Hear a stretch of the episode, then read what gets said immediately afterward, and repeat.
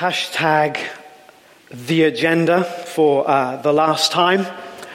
The big idea of this whole series is that what Jesus gave his disciples in what we know as the Lord's Prayer was a summary of not only how to pray, but a summary of how to live.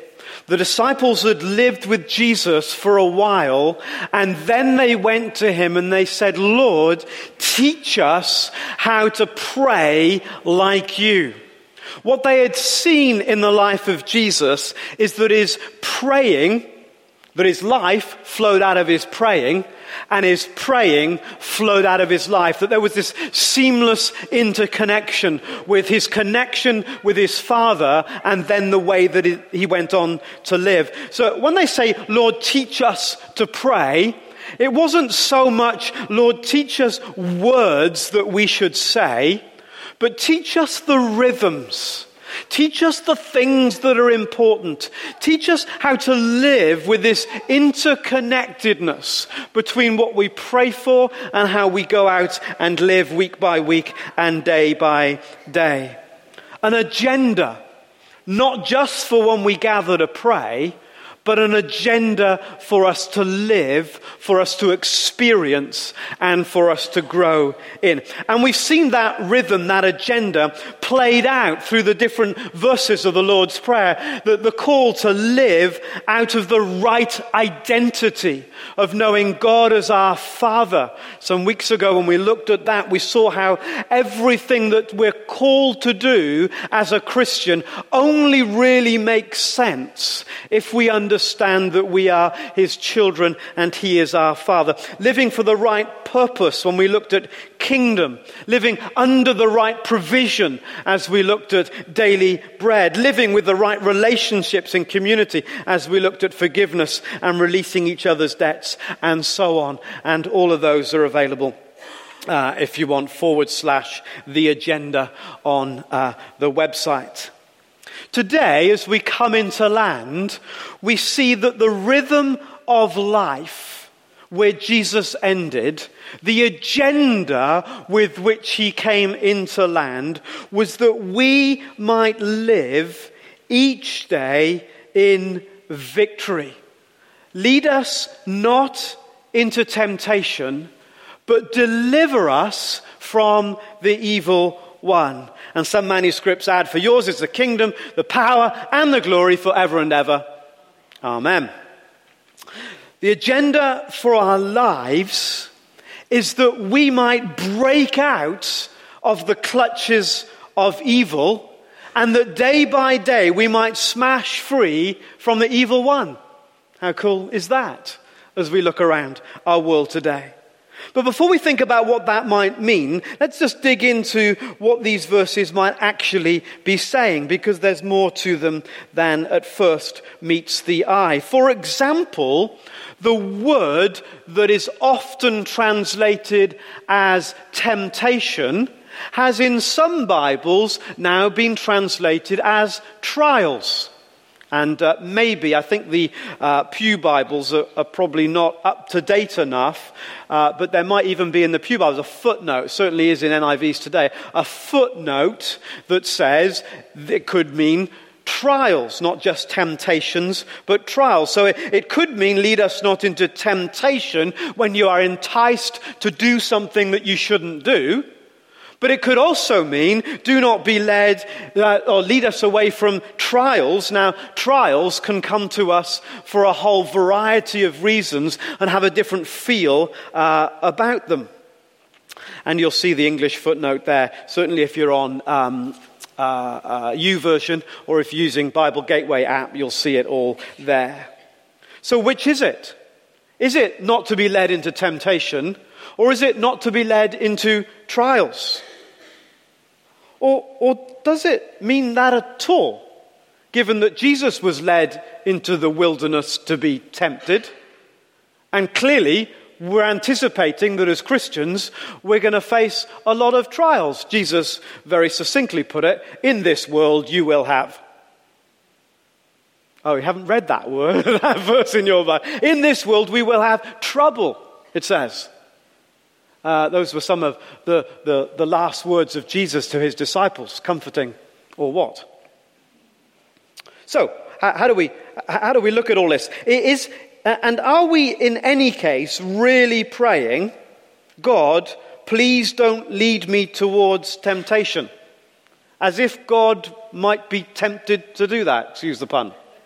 Does God ever tempt us? Well, we know that God doesn't tempt us, and James made that clear. He says, don't ever think for a moment when you're tempted, hey, God is tempting me, for God cannot be tempted by evil, nor does he tempt anyone. So we know that God doesn't tempt, and we also know that we are likely to face all kinds of trials. Consider it pure joy, my brothers and sisters, whenever you face trials of many kinds, because you know that the testing of your faith produces perseverance.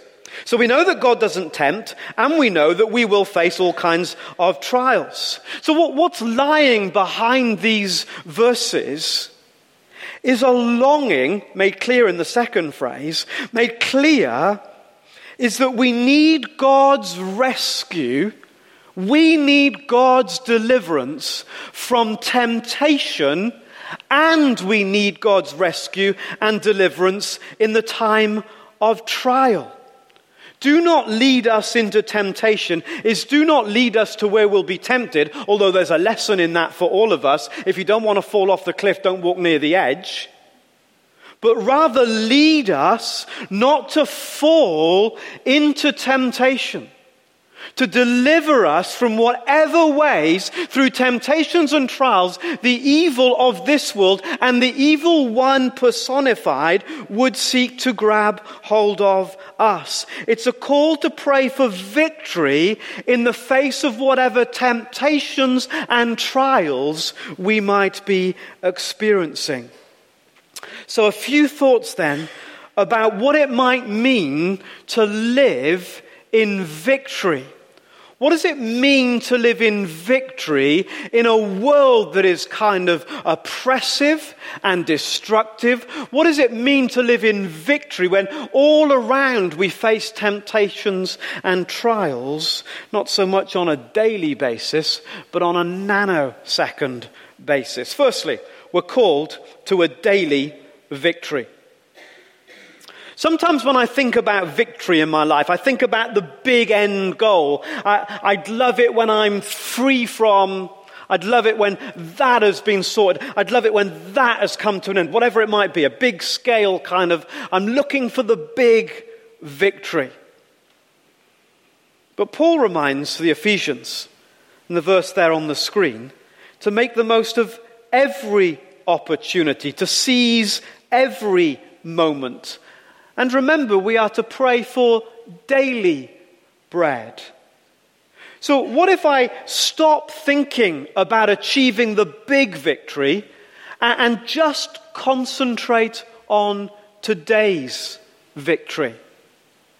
For example, freedom from alcohol, the big victory, is achieved one moment of saying no, followed by another. The big victory looks after itself if I focus on the little victory. If I want to uh, get into a regular routine of reading my Bible every day, then I will achieve that one day at a time. One day at a time. So there we go. Just thought of that. Terrible what pops into your head, isn't it? So, so we think about the big victory. We go, I can't achieve that. You know, someone comes up and says, oh, I've been reading my Bible every morning for an hour for seven hundred years. And you go, oh, can't do that. And you concentrate on the big, you think, I'll never get to the big victory. But what about just one day? What about just tomorrow? And then just the next day? Daily bread. Daily victories. Let's let's think about the victories that we are seeking in our lives and break them down to daily or even momentary. We think big. I want to take the mountain, but maybe today I just have to take the first ridge. Maybe today I just have to get to base camp.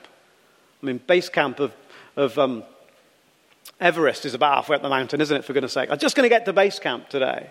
Just going to get to the ridge. Just going to, just going to, just going to. So we, what do we need victory over? Well, we've been talking about it already. We need uh, victory over temptation. How, how do we get victory over temptation? Well, uh, two things I want us to think about. To remember lies and eyes. Remember lies and eyes. A temptation is always lying. Always. A temptation is always promising something that it cannot deliver. It's always a lie. Think about the first story of temptation, Eve. Now the serpent was more crafty than any of the wild animals the Lord God had made. He said to the woman, "Did God really say?" It's just a subtle lie, okay? It's subtle by implication. The enemy can be subtle. "Did God really say, you must not eat from any tree in the garden?" Eve gets hooked in. The woman said to the serpent, "We may eat fruit from the trees in the garden, but God did say you must not eat from the tree that is in the middle of the garden, and you must not touch it or you will die." By verse four, the enemy's really bold. Subtle lie to a blatant lie. You will not certainly die. It's the lie at the heart of temptation. And then it goes on, "For God knows that when you eat from it, your eyes will be opened and you'll be like God," which of course we wouldn't be, knowing good, for although we would know good and evil. So it, it is at the heart, at the root of every temptation you face, every temptation I face is a lie. All temptation, therefore, is the same. And you combat, combat lies with, with truth, with truth. And the more familiar we become with the truth, the faster we can spot a lie. And there's a reason, isn't there, why the evil one is called the father of lies. And if you pull back, if you uh, pull back the kind of curtains on any and every temptation, we discover at its root a lie. So people say to me, "We're going to live together before we get married because that'll make our marriage stronger." That's a lie. Statistically, it makes it much more vulnerable. That's not true. Every temptation has at its root a lie. I'm going to hold on to this hurt because it will teach that person a lesson. We had that a few weeks ago. Will it? No, that's a lie. That's a, every temptation has a lie at its root. If I get that job, if I have that opportunity, or if those circumstances change, then I will really serve God. Probably not. If you're not serving him now, it's unlikely that you'll serve him then. At the root of all temptation is a lie, and we combat the lies with the truth. So think about lies. But you also have to think about eyes as well. Temptation comes through our mind in what we think, but it also comes through our eyes in the form of what we see. Notice how Eve was seduced by what she saw. When the woman saw that the fruit of the tree was good for food and pleasing to the eye, she was hooked. Once she'd seen it, it had a power over her that it might not have had she not looked. When she saw, temptation comes in powerfully through our eyes. And we see that at a very basic level, isn't it? You walk around John Lewis and you want things you never knew you needed. It's why you go into John Lewis. We need a new teapot, and you come out with garden chairs and a hot tub. Because you see. And you think, I want that because I've seen it. And it wasn't even on your in your mind, let alone in your heart. But once you start seeing something, you think, I want that. You've all seen something that someone has, and you wanted it, whereas you didn't before you'd seen it. Very powerful, what comes in through our eyes. First John, uh, towards the end of the Bible, talks about the lust of the eyes. Not just a sexual reference, but what we see has a kind of hold over us because our eyes, Jesus said, are the lamp of the whole body. So we need to be careful what comes in through our eyes. Let's go to the shops and have a look around. No, that's a bad idea. You will want things you don't need. That's why people end up being seduced and spending money they haven't got to buy things they don't need. What goes through the eyes? As such, it's why many marriages are shipwrecked on the altar of pornography, because what goes in through the eyes is really powerful and has a hold over us so quickly and so easily. So as you seek today's victory, so you're not going to take the whole mountain today, but you're going to go to base camp, you're going to go to the next ridge, you're going to get up to the next level, whatever that might mean for you. As you seek today's victory, what are you thinking and where are you looking? Can you see how those are really important questions? Can you? Suddenly there was silence in the room, all on my own. What truth do you need to combat the lie that is seducing you? And where do you need to look or to avert your gaze in order to stop it having a hold on you? If you're feeling low and you're prone to stuff, don't switch the shopping channel on. If food is your vice, don't open the fridge. If pornography is your issue, go to bed when your spouse does, or don't flick through the channels when you're tired, or whatever it might be. Do you see what I'm saying? But, but what you think and what you see. And it, it doesn't matter what the temptation is. So think about the temptation to be selfish. At the root of that temptation is a lie. I'm being selfish because I think I'll, I'll, I'll feel better if I am. That's what we think, otherwise we wouldn't do it. We don't do it to make ourselves feel bad. We do it because I think it's better for me. I'm going to be selfish right now because I think I deserve it and I think it will be better for me. Isn't that what we're saying when we're selfish? So it's a lie. So what truth do we need to bring to bear on the lie? The truth goes something like, or perhaps in the form of a question, will being selfish bless me, enrich my relationships, and take me to a more fulfilled and spacious place? Will it? Answer, no. Bring the truth to bear on the lie of the temptation. And what am I looking at when I'm tempted to be selfish? I'm looking at my own needs, my own desires, and it's tying me up in knots. I need to avert my gaze. Tempted to be unforgiving. What am I thinking? Maybe again in a form of a question. Will being unforgiving bless me, enrich my relationships, and take me to a more fulfilled and spacious place? No. So stop it then. Let's just stop that, shall we? Because it doesn't work. And when I'm tempted to, to, to hold on to hurt and unforgiveness, what am I looking at? I'm looking at my own hurt. I'm, I'm, look, I'm stroking my own hurt. I'm looking at the wound inside. I'm saying, oh, oh, oh. And it's time just to give it to Jesus and let him heal it. We've got to avert our gaze and let it go. So Paul was right when he said, finally, it's about what you think and what you see. Finally, brothers and sisters, whatever is true, whatever is noble, whatever is right, pure, whatever is lovely, whatever is admirable, if anything is excellent or praiseworthy, whole list of things that you see, think about such things. Lies and eyes are crucial factors in the daily victory. But it's hard, isn't it? I've made it sound obvious, because it is, but it's hard. So remember a few things that might help you today. It's only a temptation. Paul says everyone's had this. Nothing that isn't common to everybody. Nothing that you and Jesus, Jesus who was tempted in, what does it say? Every way except, well, without sin. So everything. So nothing that you're experiencing he doesn't understand or relate to. Nothing that you're experiencing he hasn't got the ability to overcome. There's nothing that you and Jesus can't handle together. It's only a temptation. Think about Jesus for a moment. He's a red-blooded male, and a prostitute is anointing his feet with oil and wiping his feet with her hair. How hard is that? Honestly. Think about Jesus on the cross and the whole idea that he could call down a thousand angels at any moment. How hard is that? The longing to justify yourself and to, to put it right. And he could have at a moment, in an instant, but he chose not to.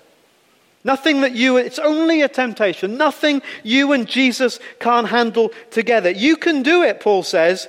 Uh, he will not let you be tempted beyond what you can bear. Excuse me, bear. And thirdly, there is always a way out. You just need to take it. We're called then to a daily victory over temptation. Look after the little things. Look after the little decisions, and the rest takes care of itself. Daily victories lead to a lifetime of victory. We are called then to a daily victory over temptation itself.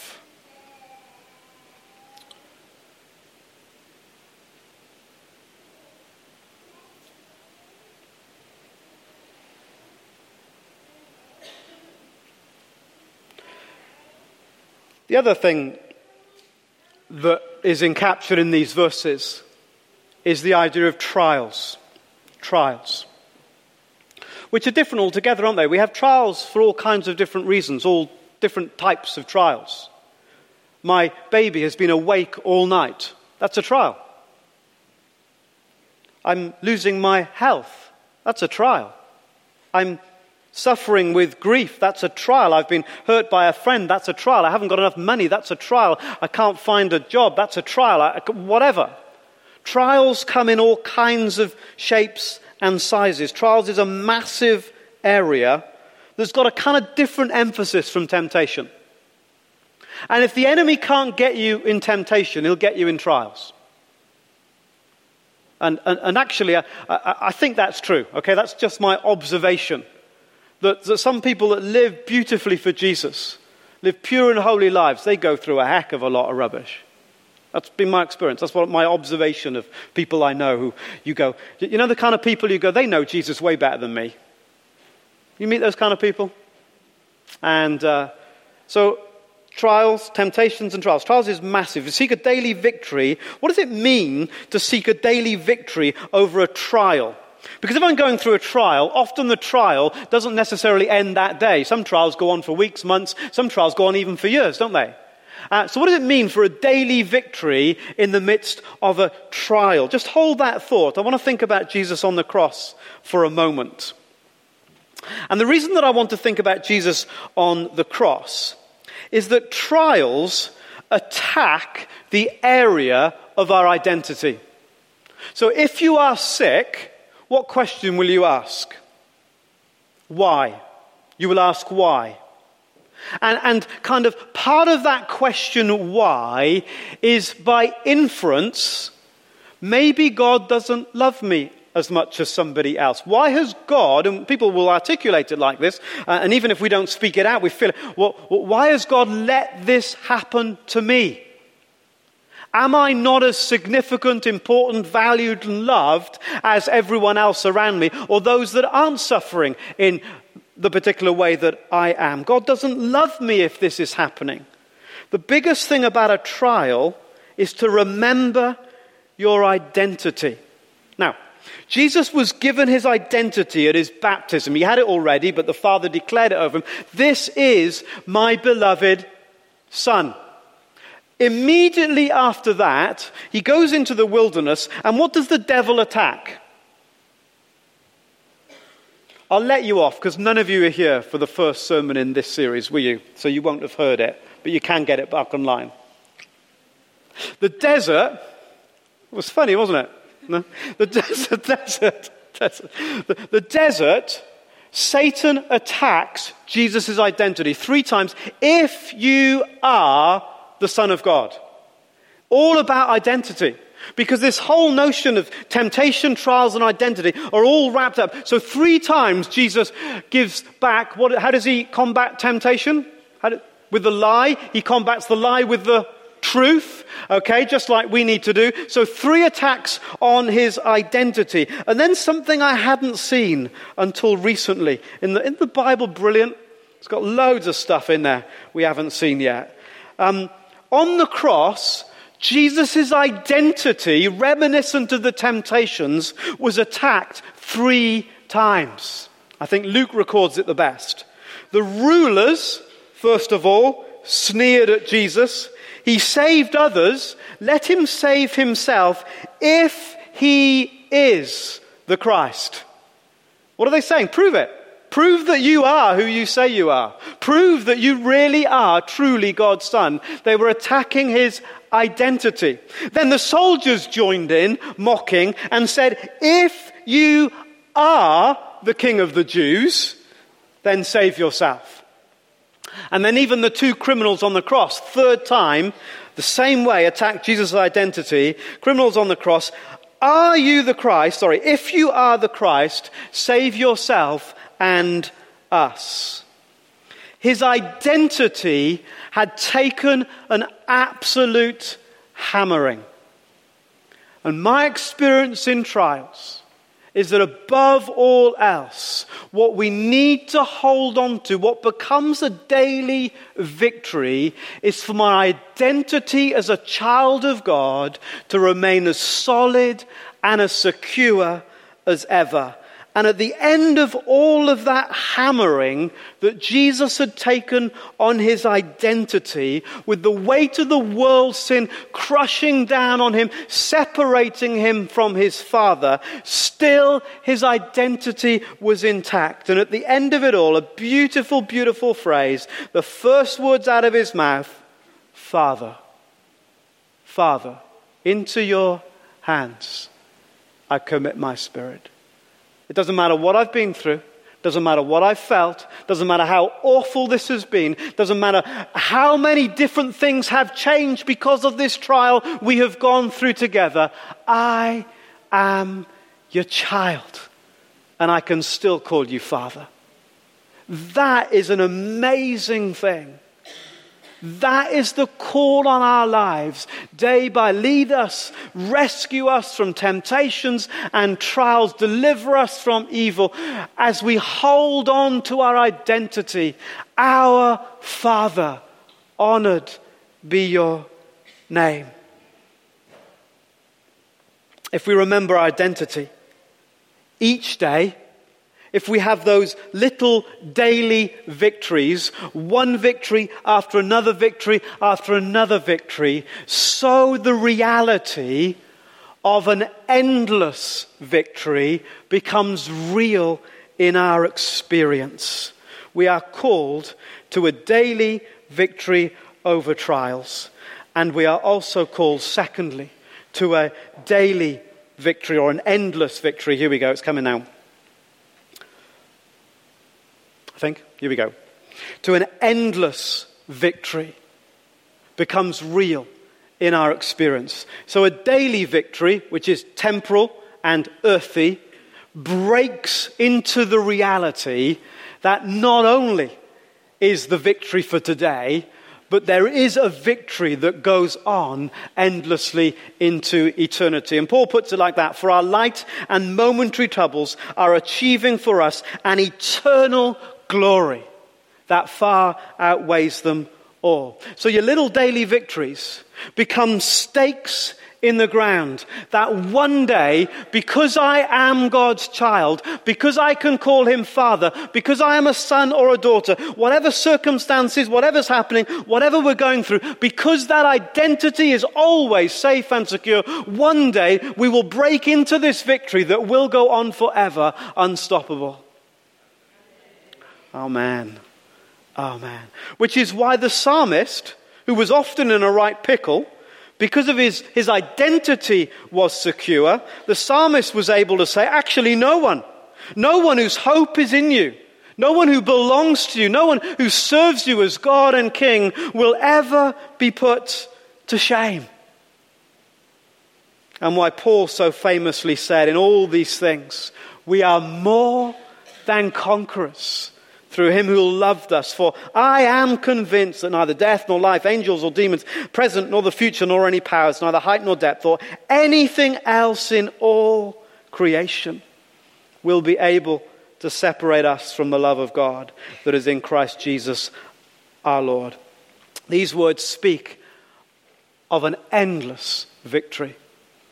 So we need to get to the ridge today, but one day the mountain will be taken. That's the guarantee And it's a guarantee because of our identity, which is why it's so important, that opening phrase, our Father, because we belong uh, to him. So perhaps back to that question uh, a few moments ago. How firm is your identity in Christ today? How firm is your identity as a child of God today? Maybe the victory today in your trial, in your hour of temptation, is to rediscover the truth that you are his and he belongs to you and you belong to him. An unshakable covenant where the two have become one. How firm is your identity as a child of God? And then lastly, lastly and quickly,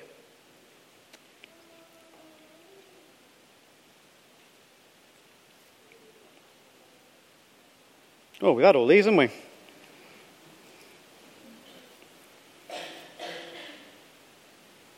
There we go.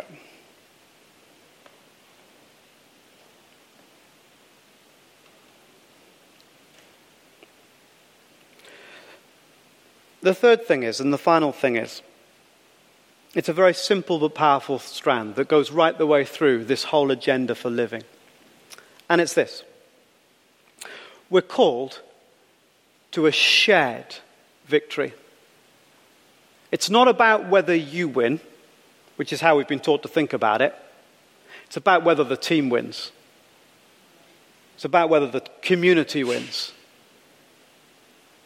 So you have to make sure you win. But that's why it's all about us. That's why the Lord's Prayer is all about us. A shared victory. It's all plural, isn't it? Our Father. Our daily bread. Your kingdom come in us. It's all community language. So the question then, who are you helping to win at the moment? Who are you helping to win at the moment? Because winning yourself is not the only goal. We have to fight for others in the hour of temptation. We have to fight for others in their time of trial because their trial is our trial. Their win is our win. Because he's called us together. And the great picture at the end of time is people from every tribe. It's about a communal winning. And the early church understood something about the dynamic of the need for them to win together. So who are you helping to win? Who are you? You know, that the, um, the the image of holding up Moses' arms in prayer. Who who who's, who are you holding up just now? Who are you fighting for over these summer weeks?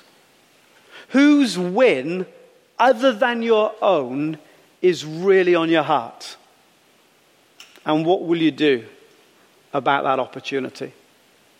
What will you do about that opportunity? Let's pray.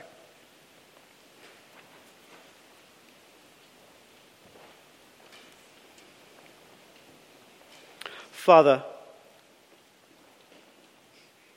our Father,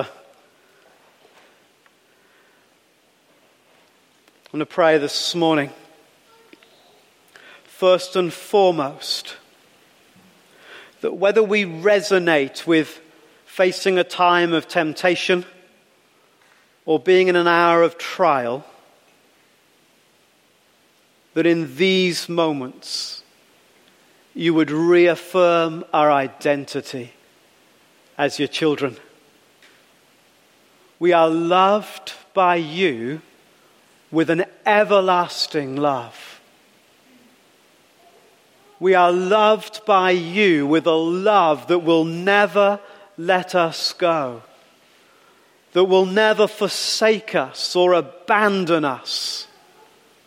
A love that will never weaken towards us.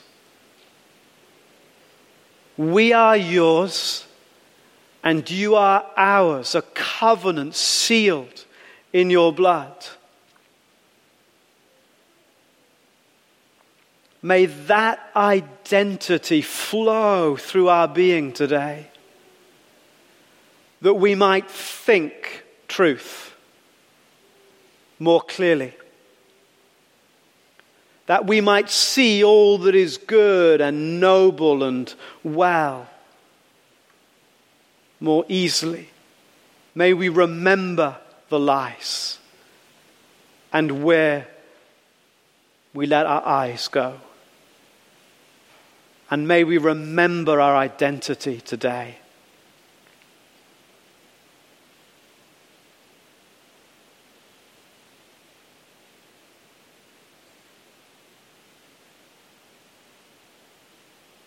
And whether you want to just open your hands in front of you or just sit quietly, I just pray today, Lord, would you give each of your children what we need? Would you give us what we need? Deliver us from temptation. Rescue us in the time of trial.